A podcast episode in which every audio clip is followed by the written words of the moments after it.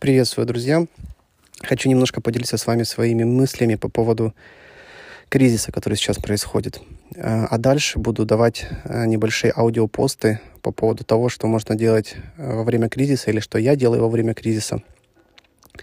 Начнем с того, что важно сейчас понять и принять, что кризис есть. Он действительно есть. Это не неделя, не две.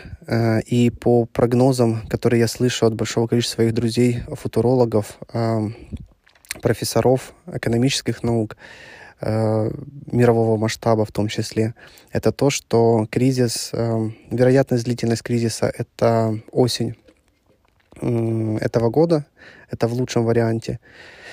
Вероятность э, продления коронавируса и всех мер, связанных с коронавирусом, это конец мая, если мы говорим про Украину. И э, все это способствует тому, что сейчас идет достаточно сильное сокращение сотрудников, э, вообще всех издержек компании, в том числе затрат всевозможных, приостановление невыгодных проектов, удаленная работа, э, карантин дома, самоизоляция и э, малое количество денег у населения. Э, такой подушки безопасности денежной. И вообще низкая платежеспособность э, во всем мире. Плюс еще накладывается увеличение курса валют. Все это никак не способствует э, тому, чтобы компании росли и развивались.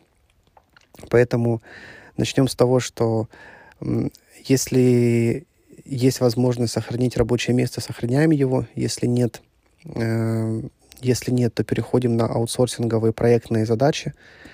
Э, онлайн. Ну и буду делиться также лайфхаками для предпринимателей, что можно сделать в этот период. Поэтому э, желаю всем э, благополучия.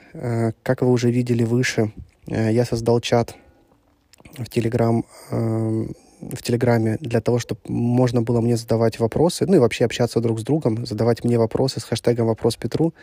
Мы будем эти хэштеги э, отслеживать, команда будет аккумулировать для меня вопросы, и я буду давать э, свой опыт, э, как можно пережить кризис, э, что можно сейчас сделать, поэтому очень хочется помочь вам э, справиться с этой ситуацией.